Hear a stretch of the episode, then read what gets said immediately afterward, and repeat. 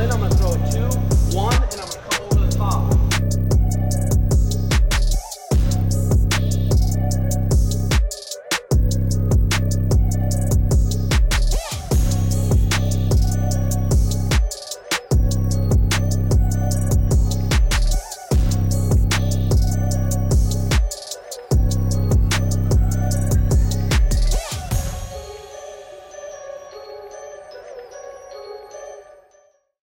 Okay, guys, thanks to our sponsors, Geologie, the ultimate face cream. Um, they have all sorts of products. They have body wash, they have um, shampoo, they have uh, face wash, night cream, morning cream. I use it every time. Sean and I use it after training. I just have the Geologie here just for good quality lotion for your face. Geologie is a 16 time award winning skin, hair, and body care company recognized in Men's Health, GQ, Spy, Esquire, and Ask Men Grooming Awards.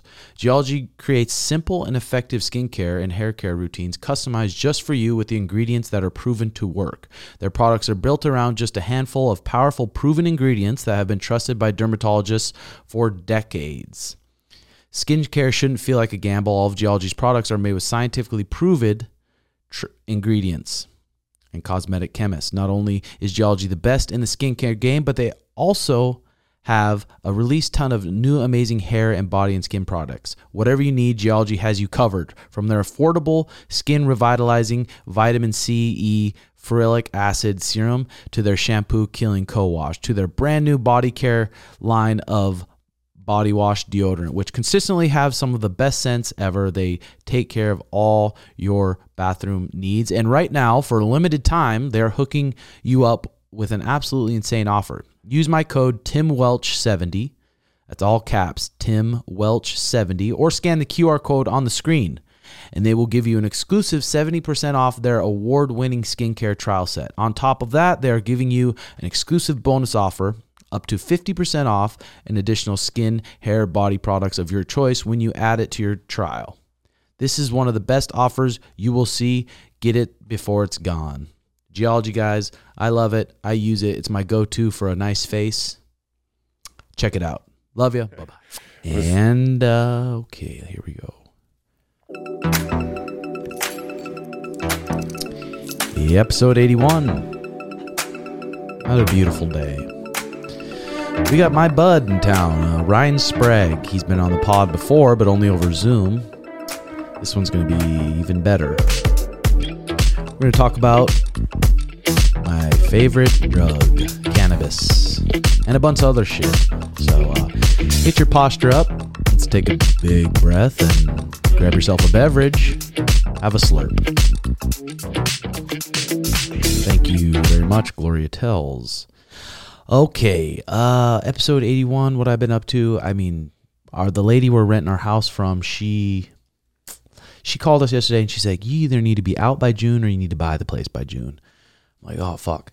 And and I we're renting it for such a good price.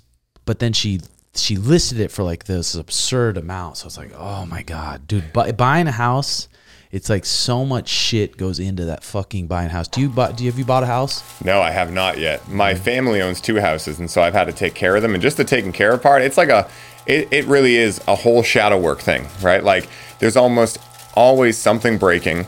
There's a lot that's out of your control, but you do own it, and that is worth it because you can then grow there.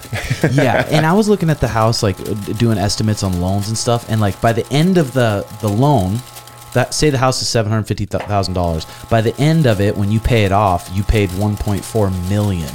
Yeah. The interest. So I'm like, That's what aggressive. The fuck. like, is it even worth it to buy a fucking house? But then there's taxes and all this shit that I just never learned anything about. So I was trying to learn as I go. Thankful for YouTube though. Dude, thank God we learned the Pythagorean theorem, though. It'll come in real handy this Pythagorean theorem season, you know? Yeah. yeah.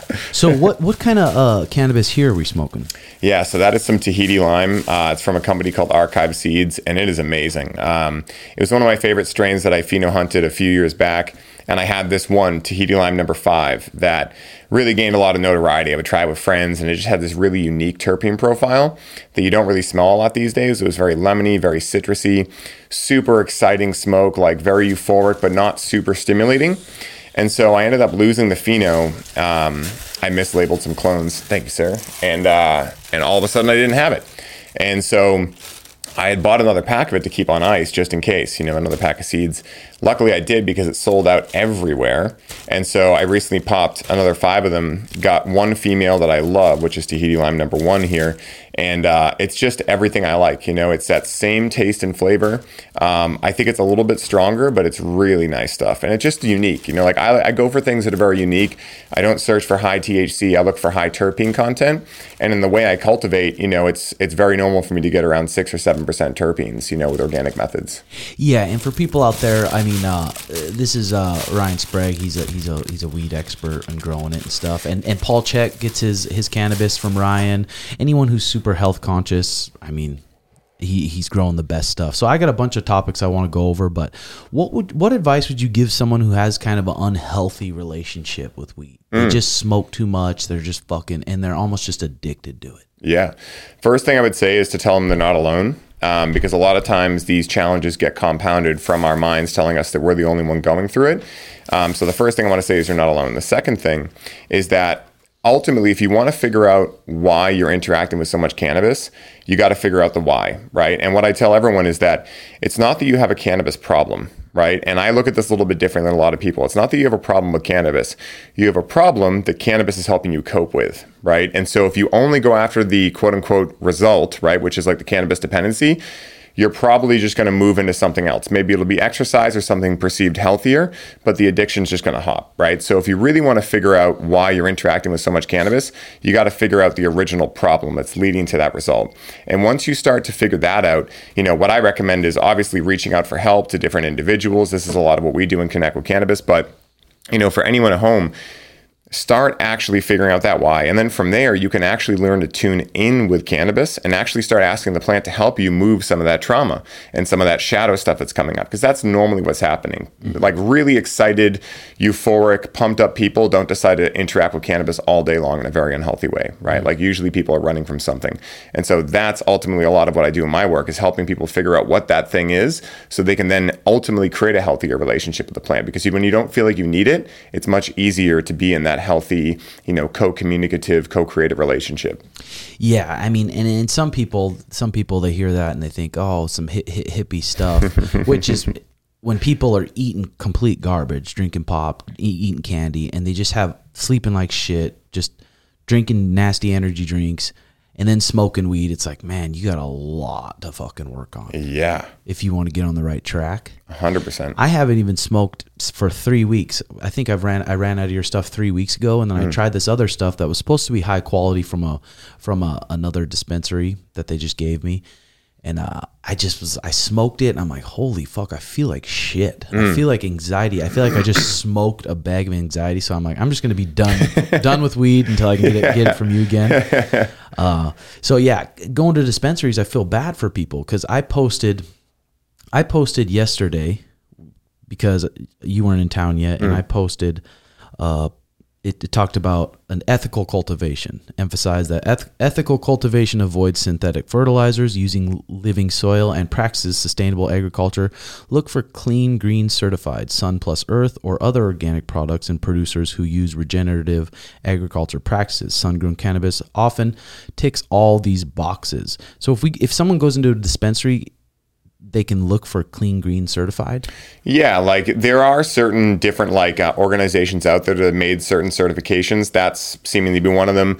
Another one that I really like is Dragonfly Earth Medicine, um, DEM Pure, uh, as it's known. And so, if you find a company, it's it's pretty rare, and I'll get into this in a second. But if you find a company that's certified by them, you know that they actually came into their facility, they double checked everything, made sure they had a certain number of regenerative loops on their property, such as collecting rainwater and reusing it, reusing soil, etc., um, to make sure that that cannabis was grown in that ethical way. And you know, the thing that's challenging though is that even if you go to a place like that that's you know ethically grown a lot of times the people that are growing it are in states of anxiety and paranoia. And it's very similar to like if you're a dog owner and that dog ends up like, you know, you're you're being mean to that dog, that dog's going to have a side effect as a result. And so plants are very similar, right? Same same definitely different, but they get influenced by the energy around us. And you know, I've got some flack back when I talked about that. People saying that's super woo woo. And so to throw this in here, some science about this, there's a guy named Joe Patitucci who made a system called Plant Wave. And what he does is he hooks plants up to these electrodes.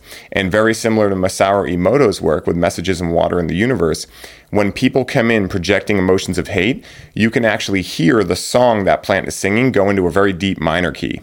On the opposite side, if someone comes in projecting emotions of love and positivity, that song goes into a very big major key.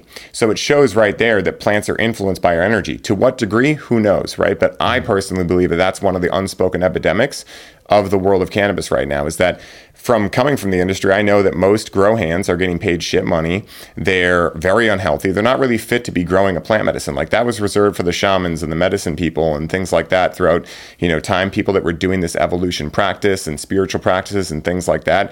So by no means am I saying you have to be perfect at it, but the fact that they're not focusing on that whatsoever, I think is one of the challenges, even if you go to these places that are more commercial in nature. I mean, yeah, and you can just feel it, dude. You can just I mean, I think more the more in tune you are with your health, the more in tune you are with your your eating good, clean foods and sleeping good and exercise and stuff, the more in tune you can get with your marijuana. Mm. I mean, like if you're not in tune at all and like I said you're just eating candy, pop and all that shit and you just smoke, you're like, "Ugh." You can't really tell. But yeah, I mean, now now all these grows are just trying to grow so much fucking weed. They don't care what the weed's like, just grow it. Just Yeah. just spray it and grow it. Let's just get it out in masses. And like you said, depressed people. Does it matter a lot what kind of lights are growing it? So yes and no, like definitely. Like if it's grown by the sun, that's always the strongest. But me being from Boston, you know, when I when I cultivate, a lot of times I have to do it indoors, right? I grow a couple plants, things like that. And so for me, what I found is that it can be really damaging because of the EMFs and the other things coming out of the lights, the same way that we're learning a lot about how it impacts human beings. Very similar to plants, right? Plants have a biofield the same way as humans do. And so what I do is I use a modality called biogeometry, which is known to harmonize EMFs and, and really do great things for energetic spaces. So I utilized that in my cultivation space. And what I've figured out is that after the first time I used it, now I don't really care about these metrics I'm about to talk about, but it did show me quantifiably that something had changed. So my yield increased, my potency increased, and my terpene content increased. When I started using biogeometry, I kept everything else the same, right? I had the same two plants, same genetics, everything, same soil, and all of a sudden that went up. And so ever since then, I've been adding more and more to it and just seeing if there's like a diminishing return point. To, to as of yet, I haven't found one, um, but I think that's one of the things that you know most of these bigger companies could do but they have no idea right and imagine most of these people because I've, I've met a lot of them they're like finance real estate they're very like left brain logical type a people mm-hmm. so imagine going in there and trying to explain biogeometry to them right it's like you know it's a long shot for sure Yeah. They're just worried about selling numbers and not Exactly. really giving a buck. I wonder if that's going to come become more popular as small shops that like grow gourmet, good organic, ethical weed. I wonder if that will. You know, I think it could. Um, but the thing is, and I don't know what it's like in, in Arizona, but I know that up where I'm at, you know, you have to pretty much have a million dollars in your bank account just to play. That doesn't include like you have to pretty much have that money that's not even being touched for like your rainy day fund. And then from there, it costs so much to get these things set up that it kind of like, you know, uh, omits anyone that's actually had the soul for this, right? Because most of those people are not worried about being millionaires and billionaires. Not that necessarily that's a bad thing, mm-hmm. but overall, most millionaires and billionaires don't have the energy of cannabis and vice versa, mm-hmm. you know? Mm-hmm. Yeah, I mean that's interesting. So, w- would you recommend if it, w- in a place where it's legal that people that are looking for that just grow themselves and maybe learn from your courses? Definitely. And that's why I'm doing this. Like, I think the ultimate way to shift the industry is to take the money away from them and show them with our money, because our money really does matter, that we want something of a higher quality. And I think that's the ultimate thing is if we don't want to go down a conspiracy of why this might be happening, which I do have one we could definitely get into, but um, if we want to just go on a logical way, I think most people are trying to make the most money they can, these kind of things, and they just don't know what they don't know. Most consumers don't know about these qualities of cannabis, mostly because, like you were saying, they're out of alignment in a lot of other areas in their life. So they're just interacting with cannabis to get as high as possible. They're not really like you know aware of what comes forth as a result of the high right connection to your clair senses uh, deeper connection to the world around you these amazing things that cannabis can teach us they're just looking to numb out with it and so i think one of the best ways is to educate ourselves on why this matters right along with getting the rest of our health in order, but also learn how to cultivate it ourselves. Because the way that I teach, the great thing about it is that if you learn how to cultivate cannabis in the way I teach, you've also just learned how to cultivate anything. Right. So, in a time where there's a lot of like doom and gloom type prophecy stuff happening, there's a lot of like, eh, glyphosate, Monsanto, this is pretty yikes, right? Like, I think there's never been a better time to learn how to cultivate our own food. And so, if you can get two birds stoned at once, learn how to cultivate your own cannabis and learn how to cultivate your own food, pff, I think that's a win-win. Yeah, I mean, definitely. Yeah, going to the conspiracy. What do you think? Why do you think stuff's going on right now? Yeah, so I recently interviewed this guy, Robert Forte. Amazing dude. Uh, I can definitely connect you if you're interested. He is uh, branded as the least well known, most influential pioneer of the psychedelic movement. So he was personal friends with Timothy Leary, Alexander Shulgin, Stanislav Grof, Terence McKenna, Aldous Huxley, Albert Hofmann, all these guys, like all of them. And what he thinks is that he was like, hey, you know, you've heard about MK Ultra, right? And I was like, yeah. And he was like, most people think that that was just them trying LSD out in soldiers. It was kind of weird. They stopped doing it, failed experiment.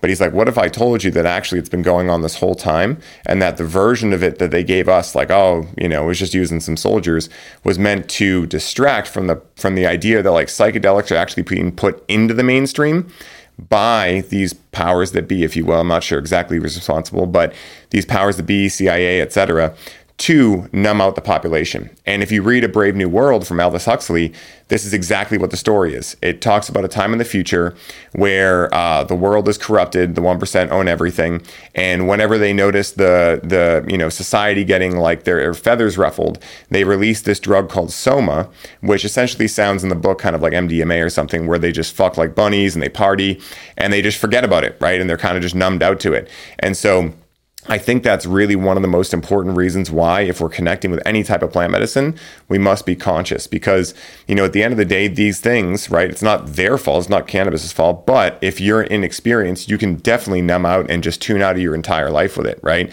But that's not the fault of the plant. I think that's where a lot of people uh, get confused. They blame cannabis when in reality, the best way to change your life is to take ownership and go, hey, I didn't mean to, but this is what happened, right? I did numb out of my life. And so now, how can I change that? And if I do want to connect with cannabis still, how can I do that in a healthy way? I think being able to do that can actually tune you farther out of the quote unquote matrix. But it's also, you know, you can just interact with cannabis and watch Netflix. And again, no judgment, but it's important to understand this so we can use discernment like a weapon.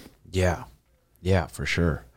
Um, so if someone was wanting to just have their own personal stash and say they didn't smoke that much Mm. weed, how much w- investment would they probably have to do to just have your own little home grow in a little room, ten by ten feet or whatever?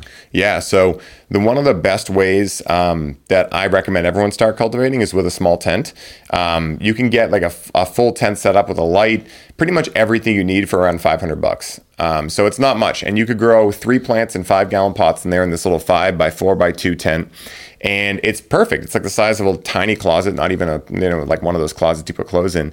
Very small. You can put it in a basement. You can put it in a lot of different places, and ideally you should be able to pull about two ounces off each of those plants minimum, right? So you figure I don't know how much cannabis goes for out here, but in Boston it's around three hundred dollars at a dispensary before tax.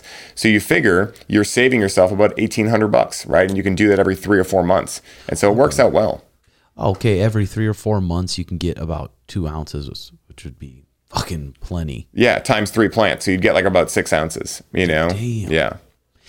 And and the just for so once you you once you buy all the equipment for five hundred dollars, then you need to buy the seeds. Yeah, and the seeds are cheap. Like, I mean, there's a whole range out there. You can buy seeds for like two hundred dollars a pop.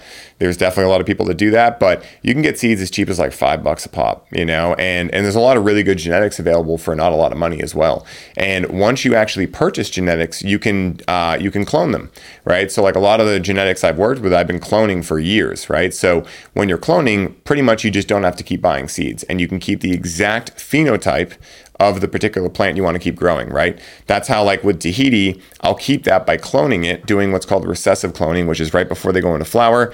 I take clones off of them, start those, and that allows me to have a perpetual harvest. Always make sure I have enough medicine for myself.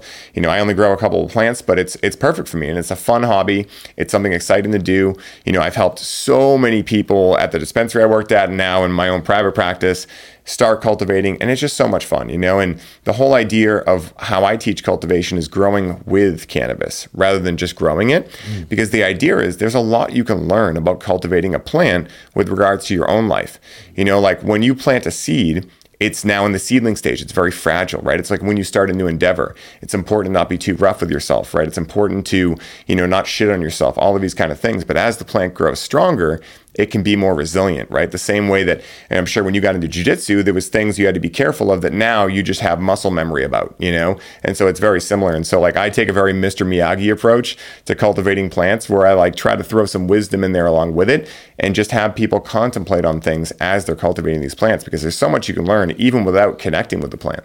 So how long you been in, in the business? Yeah. So I got into cultivating when medical passed in Boston, which was 2012. Um, I had done it a couple times before and then just thrown seeds out. But my father and I got into it together, and I went to a cannabis school called the New England Grassroots Institute, and it was super fun. I was in school for psychology at the same time, um, but I realized I didn't want to wear khakis for the rest of my life. it, it, was a cannabis school. Yeah, yeah. So they focused on cannabis studies and holistic health, but it was 95% cannabis, and then there was a woman there who was like their holistic health advocate who would talk about like eating sprouts and apple cider vinegar. And so as a 20 year old, like that's where I got into a lot of the stuff I do now, you know? And so after that, I helped my father through end of life, and it's a whole story. But I helped my father through end of life with cannabis, and then ended up working at a dispensary for five years with over 5,000 medical patients as a patient care advocate, helping them with a range of holistic health stuff. So you're, what do you mean your father end of life? Yeah, so my father had terminal cancer. Um, so basically, what happened was my father and I started cultivating together. Um, he was never a cannabis fan, but once he saw how much it helped me, he kind of changed his tune on it. And he still wasn't interacting with it, um, but he really supported me in it because he could see how much it helped me overcome my anxiety that I was crippled with at younger ages.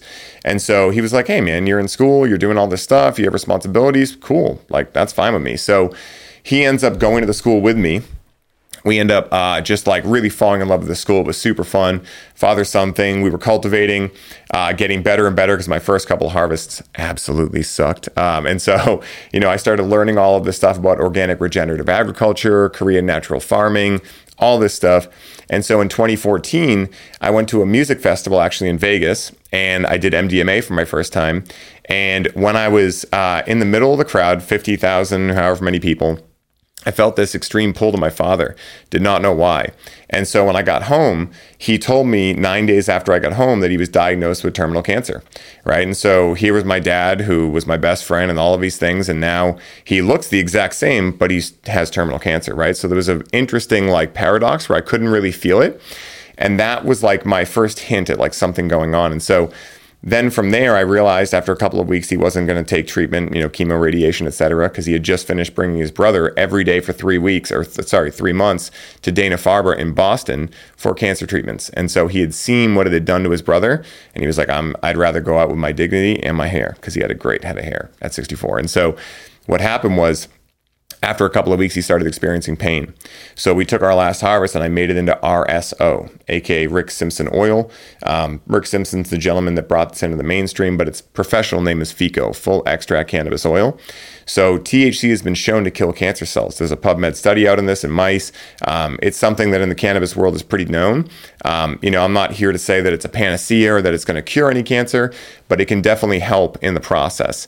Uh, and so my father was still going to smoke cigarettes, still going to drink Coca Cola. So I knew what his fate was going to be, right? Mm-hmm. But I'd rather love him for who he always was, you know, maybe flawed in terms of diet, but the amazing individual he was, than try to make him into who I thought he should be selfishly so I could maybe have him around longer. Mm-hmm. And so I let him do his thing we started feeding him RSO. And here's someone who's almost never interacted with cannabis, now interacting with the most powerful form of cannabis on planet Earth. So I would sit with him while he was, you know, going through these experiences just to make sure he was comfortable and things like that. And that's where I really found the power of cannabis. You know, I thought I had found it years earlier when it helped me with my anxiety. It was a very like eye focused thing, like, wow, this really helped me. This is amazing. But with my father, I realized that not only did it help me connect with him, right? Because I got to hear stories of his childhood that I never got to hear. We got to take the heaviness out of subjects like death and just talk about it openly, almost like a graduation and a celebration, rather than something to be, um, you know, worried about. And I also got to watch him have closure with his grandchildren, you know, his other children, me, my mother, and most importantly, him and his own mortality. You know, like he ended up living 10 months past when the doctors had given him. And I don't know objectively if that was cannabis. But I do know that when we were getting scans back, his tumors, which he had small cell carcinoma, so they were growing very fast, slowed down dramatically after we started applying RSO. And so I got that 10 months of my father and really got to create closure and really saw the connection deepening benefits of this plant. And when I look at the world, right, which is currently in an epidemic of loneliness, which is actually once again society using the result as the problem the same way they did with cannabis dependency, the real problem is a lack of ability to connect, right? Like we can't, we don't feel connected, especially after the pandemic and all this stuff.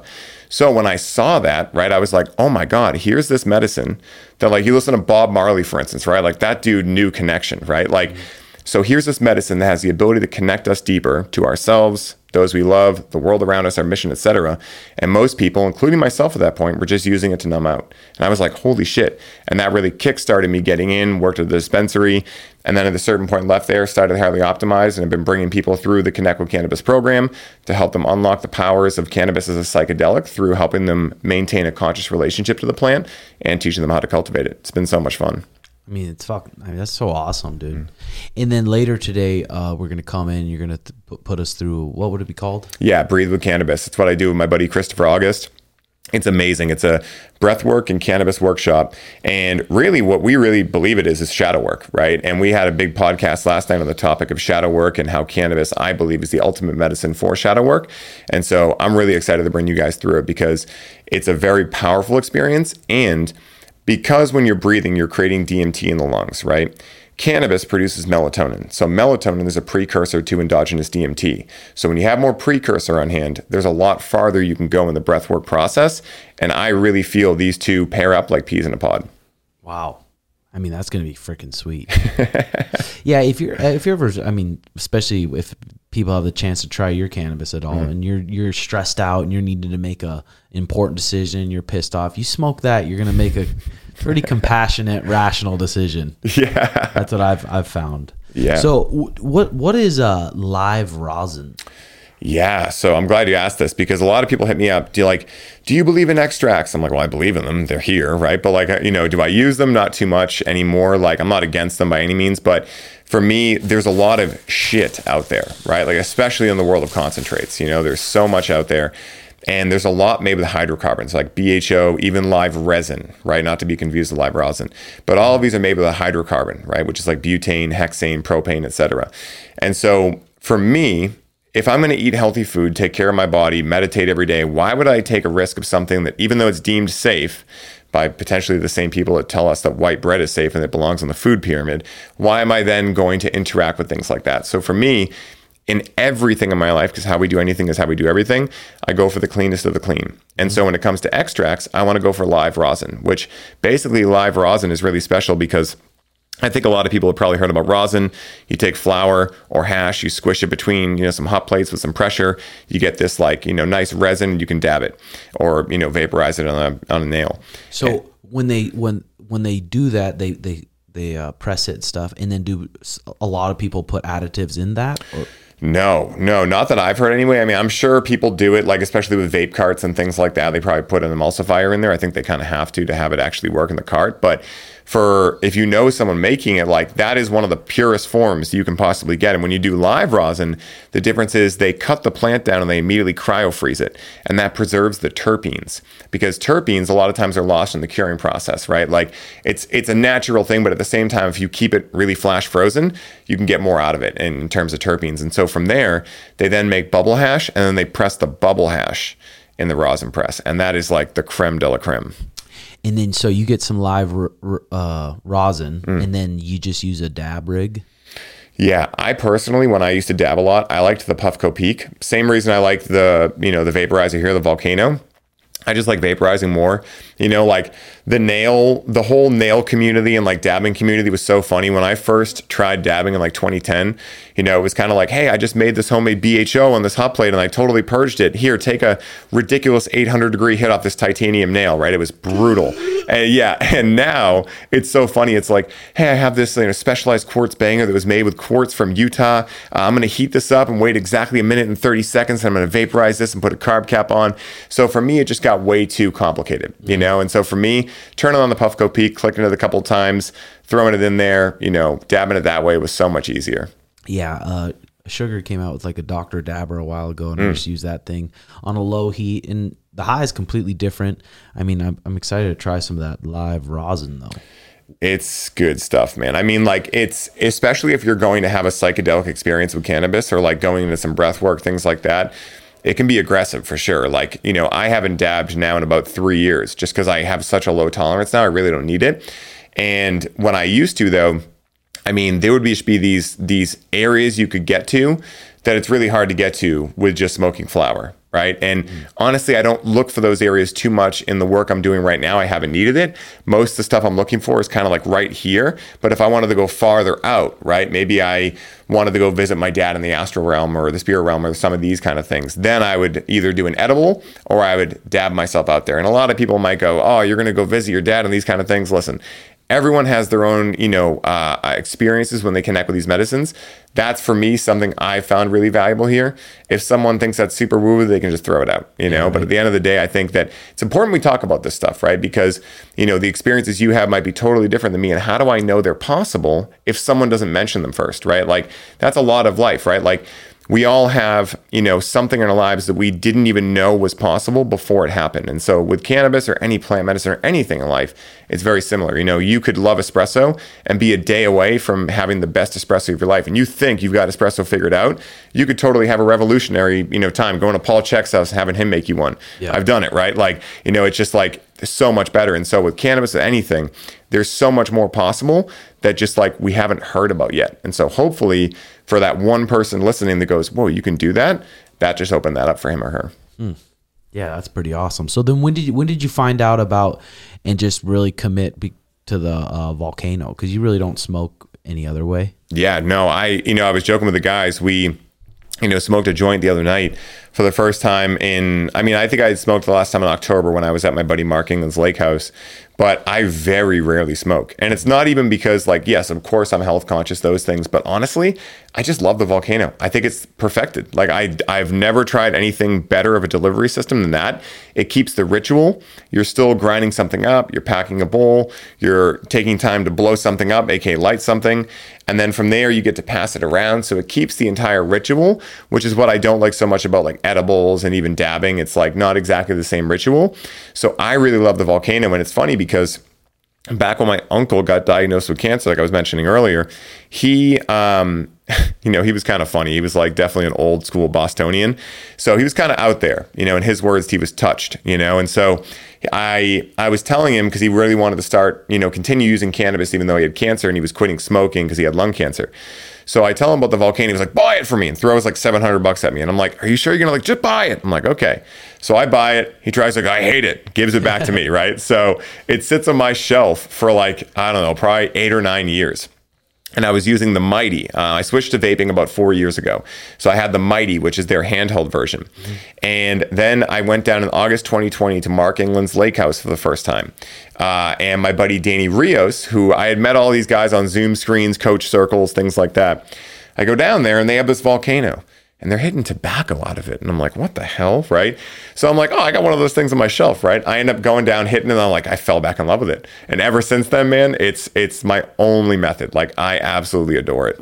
Yeah, I think like the people that produce them is like a German medical Yeah. medical company or something. So every every one of their products is so quality. I've had the Mighty, and I think the Plenty that plugs into the wall, you can get it for like two hundred and seventy nine bucks. I think it's one of their cheapest ones. Mm. Uh, but I freaking love my Storz & Bickel too. Dude, it's awesome stuff. And you're right. They are registered medical devices for lung cancer patients in Germany. And mine is 11 years old, still works awesome. The thing has not been, you know, uh, gently touched over the years. I mean, I've dropped it. You know, it's gone through a suitcase plenty of times. It's like, it's crazy, man. The airport. Yeah, exactly. Exactly. How well these things are built is just incredible. And, you know, it preserves so much of the taste. And, you know, for me, like, I'm a connoisseur. Like, I love the taste. I love the overall experience. It's not about getting high for me, right? Like, for me, it's about the overall experience. That's why I enjoy hemp a lot of the time too, right? Like for me, you know that's why i've just i've distanced myself so much from these high thc numbers because i really feel the more there's only so much space you can have in cannabis right? So the more you take up with thc the less of everything else you're going to have right? These secondary metabolites other cannabinoids etc and for me delta 9 thc is just like to me the dissociative property of cannabis. And most of the time i'm not looking for that quality. I want to feel more connected. I don't want to feel dissociated. I'm not saying that's not you know useful or that there's never a time where and place where that would be appropriate. Yeah. but again, at the same time, for me personally, the volcano is amazing because it's efficient, it keeps the taste alive, which is my favorite part of cannabis, and it's healthier. Yeah, I mean, every the high I feel from it, it's usually like I want to do something. I want to do something. I'm really, I'm really creative, and I'm wanting to do things instead of just get. I mean, sometimes get couch locked. Yeah. it's, like, it's pretty sweet too. Yeah. Um, but t- tobacco, I, got, I had gotten a like almost a fight, not really a fight, but more of a discussion with my friend. He's like, "Why would you willingly try tobacco when you know how addicting it is?" Mm. Oh no, I was gonna go. I was gonna say first, how mm. much how much of the benefits of cannabis get burnt when you burn it compared to when you vaporize it? Dude, a lot. So so overall you're losing a lot more. I might get these numbers wrong, but it was this kind of like dichotomy in terms of difference. So I read a study one time that you're getting like 27% or around there of like the total content of cannabis, like most of it being lost essentially when you're interacting with a joint. It's something like 92 to 95% when you're vaporizing it, you know? So that's what I mean by more efficient. Like you actually save money. And the great thing is you can take the flower in there after you've already like vaporized it and you can make edibles with it with called, what's called AVB, already vaped bud. And it has a lot of uh, uh, sometimes CBN left in there, which is degraded delta 9 THC. Great for a really good sleep aid. And so, like, it's really just this great, efficient way to be able to uh, interact with cannabis and be able to use the product thereafter to make some brownies with, or cookies, or anything else. Damn, hell yeah! What, what do you usually cook yours at temp wise? Just I usually stay around 390, 400. You know, I like more of the full spectrum. There's actually a whole like chart you can get out there of what temperatures certain cannabinoids and terpenes vaporize at. So if you're looking like say you get a high THC strain by accident, you're like, oh, I didn't really want this, you know, you could actually look up and I think THC vaporizes at 376. So you could just vaporize lower than that and you're still going to be getting some of the other cannabinoids and some of the terpenes, but you won't actually be having any of that. And then you can either save that for later when you want to crank it up and burn everything. But for me, I stick right around 390 to 400. damn, so you're cooking it good. Yeah. so uh, yeah, I mean, if you guys are out there, or your parents or your grandparents, and they're wanting to get the ultimate health benefits from cannabis, I mean, would you say the volcano's it? Yeah, absolutely. I mean, like for inhalation methods, definitely. I think, like, overall, probably the best method of interacting with cannabis in terms of health is RSO or FECO because there's no anything going into your lungs. It's also um, a much stronger variety, like a much stronger method of ingestion. And overall, like edibles work in the body a little bit differently. They get metabolized by the liver. So it's a little more like full spectrum in terms of the body. You know, obviously full spectrum when you're interacting with inhalation method too, but I mean full spectrum in the sense that it's hitting a lot of different areas. For me, inhalation methods are great for accessing what I call the oracle of cannabis, because that's how I see it, right? It's like this ally that I can call on, very similar to my higher self or any other plant medicine where I can like have the spirit of the plant give me wisdom or advice. A lot of times, that that comes in a very challenging way because when you're coming up against your current limitations and you then figure out what's standing in your way we were talking about this last night. You know people say love and light a lot and they think it's all sunshine and rainbows but what they're talking about there is a dichotomy between yin and yang. So love being the yin right? All love and amazingness right? But light being the masculine right? So when you're interacting with cannabis and these other plant medicines it throws light into your shadow. And when a dark room gets lit for the first time in a long time it can be alarming how many cobwebs are in there and how many things are in there, right? So for me, inhalation methods are really good for accessing that oracle. It, edible methods are too, but it's a little farther out with edibles. Like I actually go more into like a deep meditative state, whereas with inhalation methods, I'm more able to have that co-communication. Like see something, be like, oh, I'm gonna go write that down. Ask cannabis, get an answer, come back to it. Like it's more interactive and more active. Edibles to me are a little more passive, where I'm just like laying down, subtracting from the equation of myself, and going out. If that makes sense. Oh yeah, it does. Yeah. So then, and then, so tobacco. What kind of benefits do you find from? And we're talking about pure, clean tobacco here, people. Yeah. You'll be like, oh, you're pretty much smoking cigarettes. Like cigarettes have a bunch of additives, right? Exactly. They, I mean, like a lot of times, cigarettes actually don't even have real tobacco, and if it is real tobacco, it's grown with glyphosate and pesticides, rodenticides, herbicides, fungicides. But a lot of times, like these blunt wraps that people are really big with, right? A lot of times they're not even tobacco; they're like uh, some type of paper sprayed with tobacco juice, right? So, all suffice to say, the story we've been told about tobacco is completely false, right? Like tobacco is a sacred plant. It's been used for thousands of years in different ways. It wasn't used in the ways it is today, right? Where people are using it once again, very similar to cannabis, is something to numb out, to cope, etc. And I've been guilty of this too, right? Like this is how I can spot it so well is because I've gone through this Ciggies or chew? um, Siggy's way back in the day, like when I was 16 and 19. And, you know, it was funny, I didn't tell this part of the story, but it all ended um, where I woke up one day and started peeing blood. And I had no idea why. And it ended up being a benign cyst in my kidney that broke open. But after that, I went complete healthy. And so I've gotten into snus. That's how I originally got off of uh, cigarettes. And, you know, I've gotten into nicotine gum for podcasting and things like that. But it- what's the snus? Snus is like these little packets of tobacco that you like put up in your lip, and uh, and you don't need to spit them. You know, so it's like the it's like the I think dipless or like spitless kind. Yeah. So if you're mixing a little bit of pure tobacco, and is the American Indian tobacco usually pretty pure, or is it? Yeah, like overall, I mean, like you'd have to do specific, not tests necessarily, but you'd have to go seek out how they're actually cultivating it because a lot of times, like even though it might be like American Indian or things like that, they might be cultivating in the same ways they've learned that are more conventional methods, right? So it's always better to go talk to them and kind of just figure out what the methods are behind it. The company I really like uh, when I do decide to interact with tobacco is Racine and Laramie in Old Town San Diego. And we were talking before we hit record, Paul Chek turned me on to this company. So you know they practice all organic farming uh, and they have beautiful tobacco it's also a really fun place too dude like it's it was built in like the 1880s or 1820s or something you go in there and like the guys that are in there are all dressed in costume like they're literally in the 20s uh, 1820s and so it's really cool to go in there, get some high quality stuff. And for me, you know, like I'll be completely honest, like everyone should be very aware that nicotine is extremely addictive, right? But again, at the end of the day, to the degree that it's addictive is a degree to which there's things that you're running from, right? So for me, I would I don't want to look at myself as a victim, like, oh, I just can't interact with nicotine because I get addicted to it. Well, why do I get addicted to it? Well, because it's giving me something that I don't feel I can give myself. Okay, there's a breadcrumb trail to follow there, right? Mm-hmm. But I feel a lot of people just victimize themselves. Oh, I'm addicted, or oh, I can't do it because I get addicted. And and again, like everyone has their own choices. Like I'm not saying anyone should do anything, right? But it's important to understand that even in things like addiction, you can learn a lot about yourself. I certainly have. It hasn't been easy. It's fucking stung a lot, but when I realized no one was going to come save the day for me and it was my mess to handle, then it became like, okay, how can this happen for me? What can I learn about it? And now I'm able to interact with tobacco and and take it when I want it and then leave it when I don't want it. And when I do feel that addiction come up, it's a cue for me to go within and be like, what am I not feeling I can provide to myself, right? Like what fears do I have? What shadows do I have?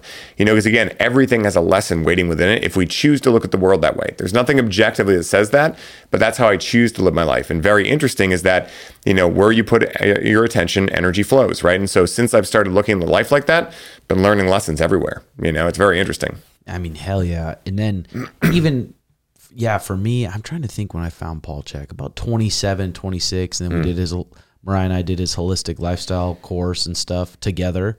And, uh, I mean that just put me on a, a good track. I mean, Yeah. you get all of his all of his teachings kind of dialed in. You're going to be on a pretty good track. When did you find Paul Chek?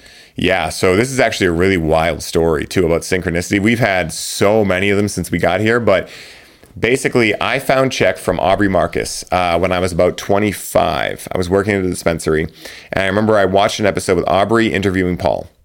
And a lot of it just went right over my head, right? And I was like, whoa, this guy's intense.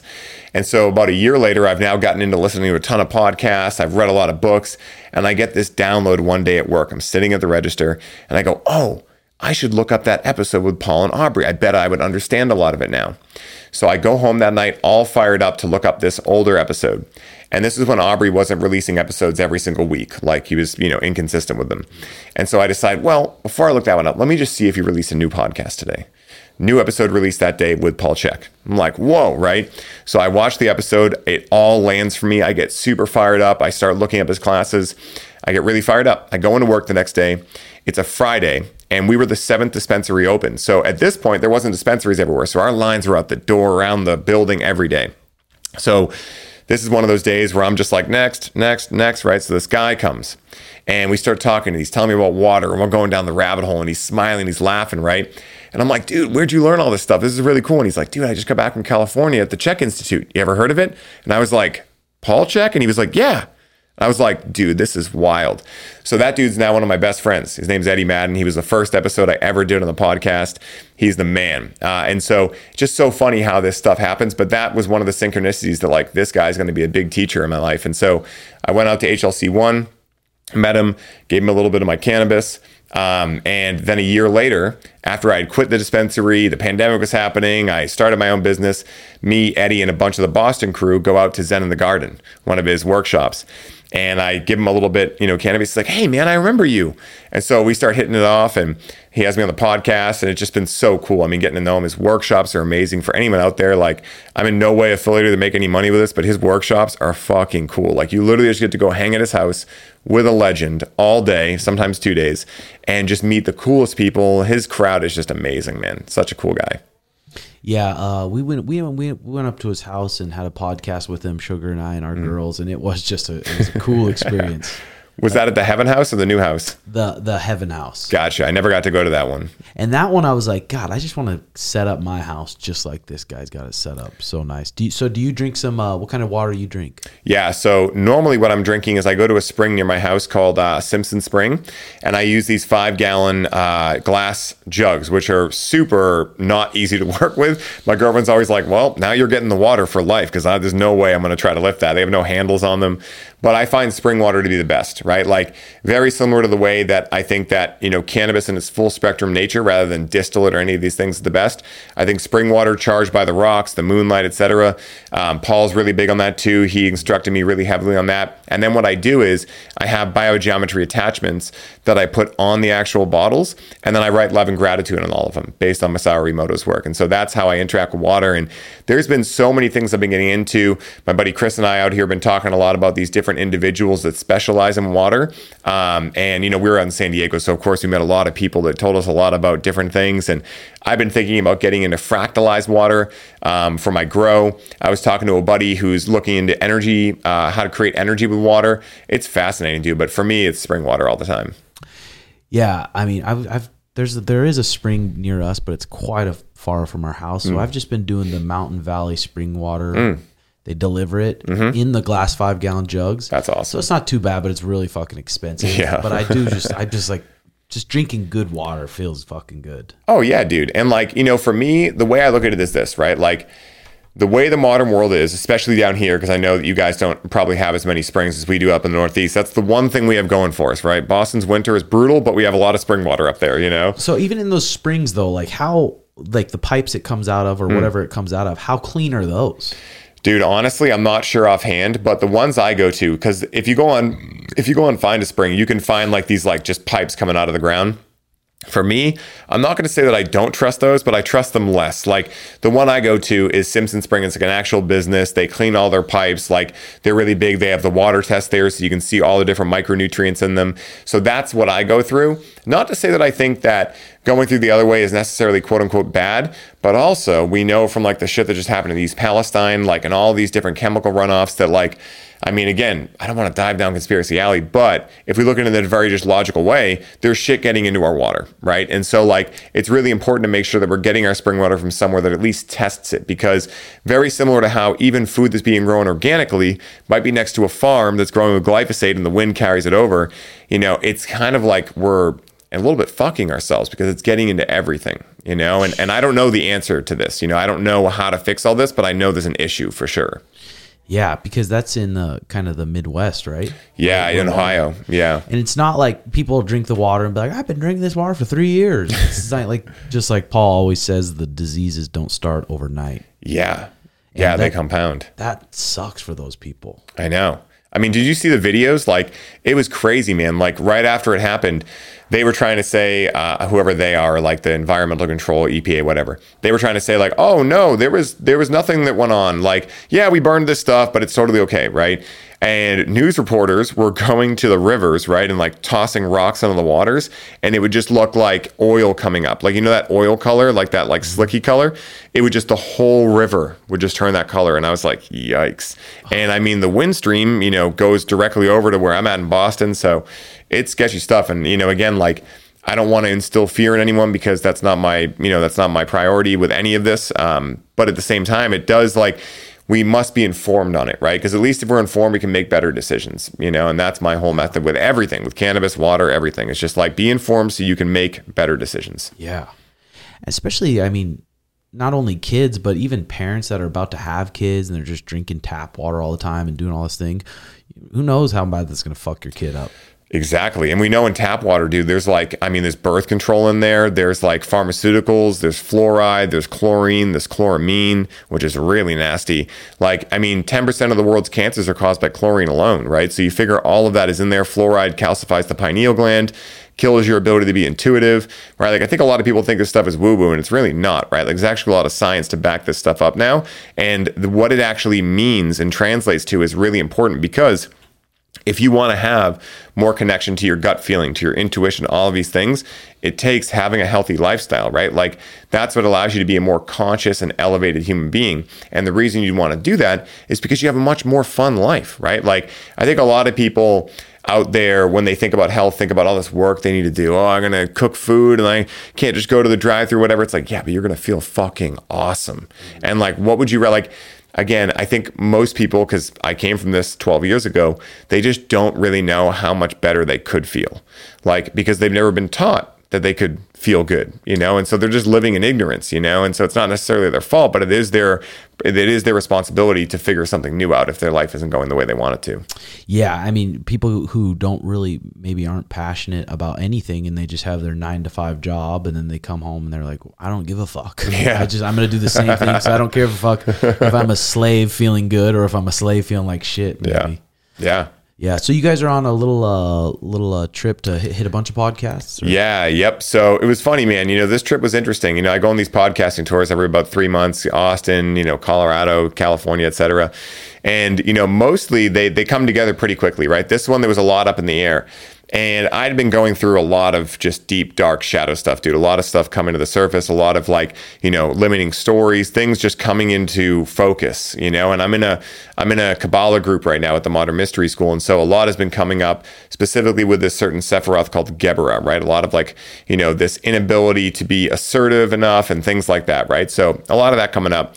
And so when I went on this trip, I was planning everything out, and there was an underlying feeling of like, dude, just go out and like whatever you end up hitting, whatever you end up doing, that was perfect, you know? So I go out here. And one of the podcasts I was going to go on, the guy ended up having an allergic reaction. We couldn't podcast. I was like, dude, feel better, man.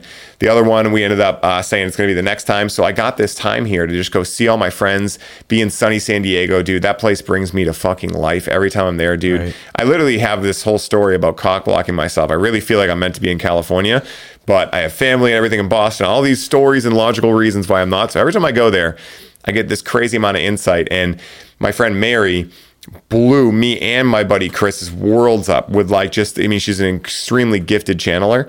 And just like I mean it all clicked in last night when Chris and I did this shadow work thing and uh, shadow work episode. And so it's just been this beautiful week of just like shedding layers and coming into this like beautiful feeling getting some sunshine. Dude it's been amazing out here. I can wear a fucking tank top. Right. this is crazy. Like my goal is complete you know? So it's been really interesting man for sure.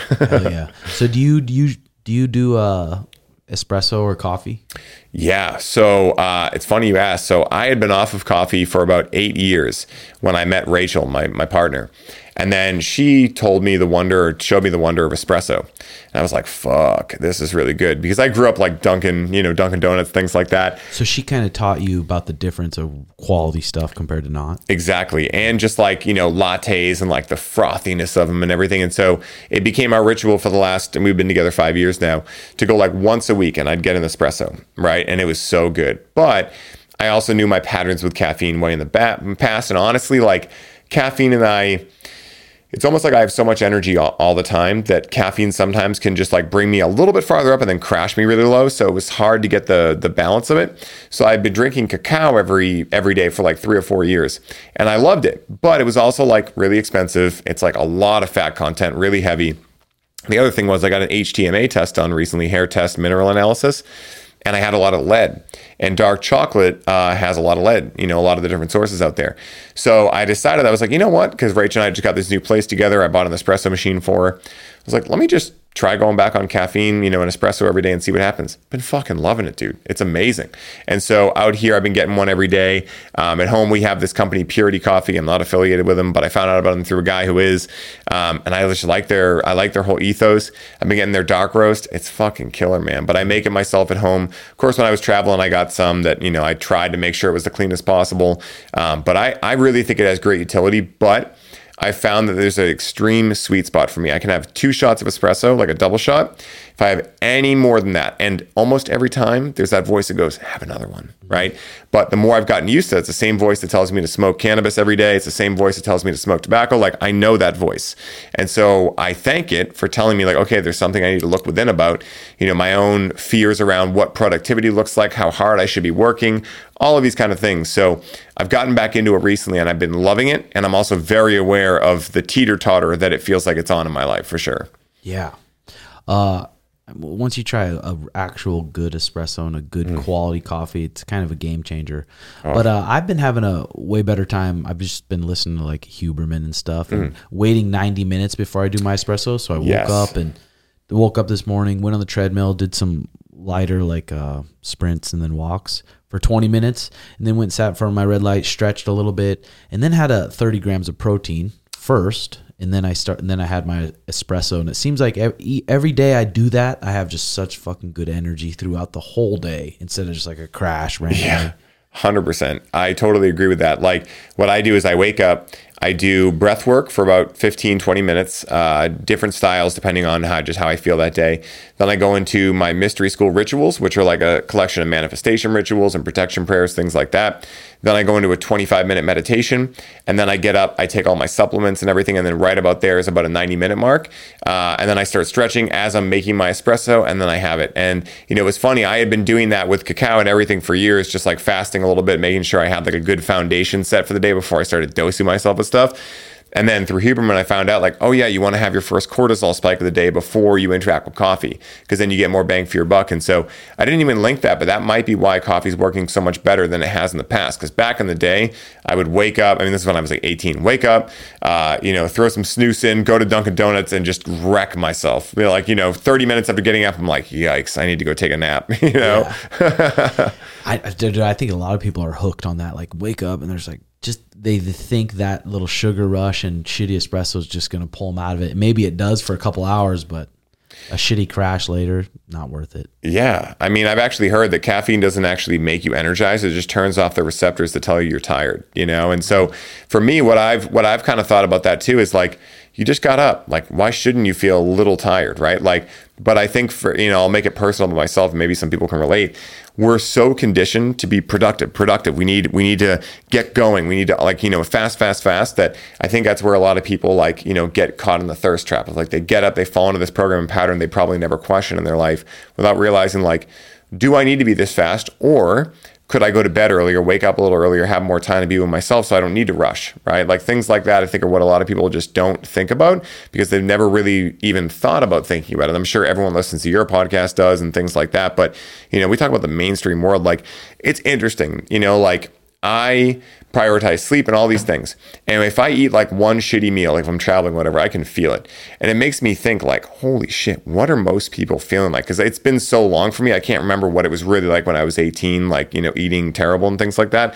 Plus I was 18, so at that point you have a little more, I think, yeah. leeway with that kind of stuff.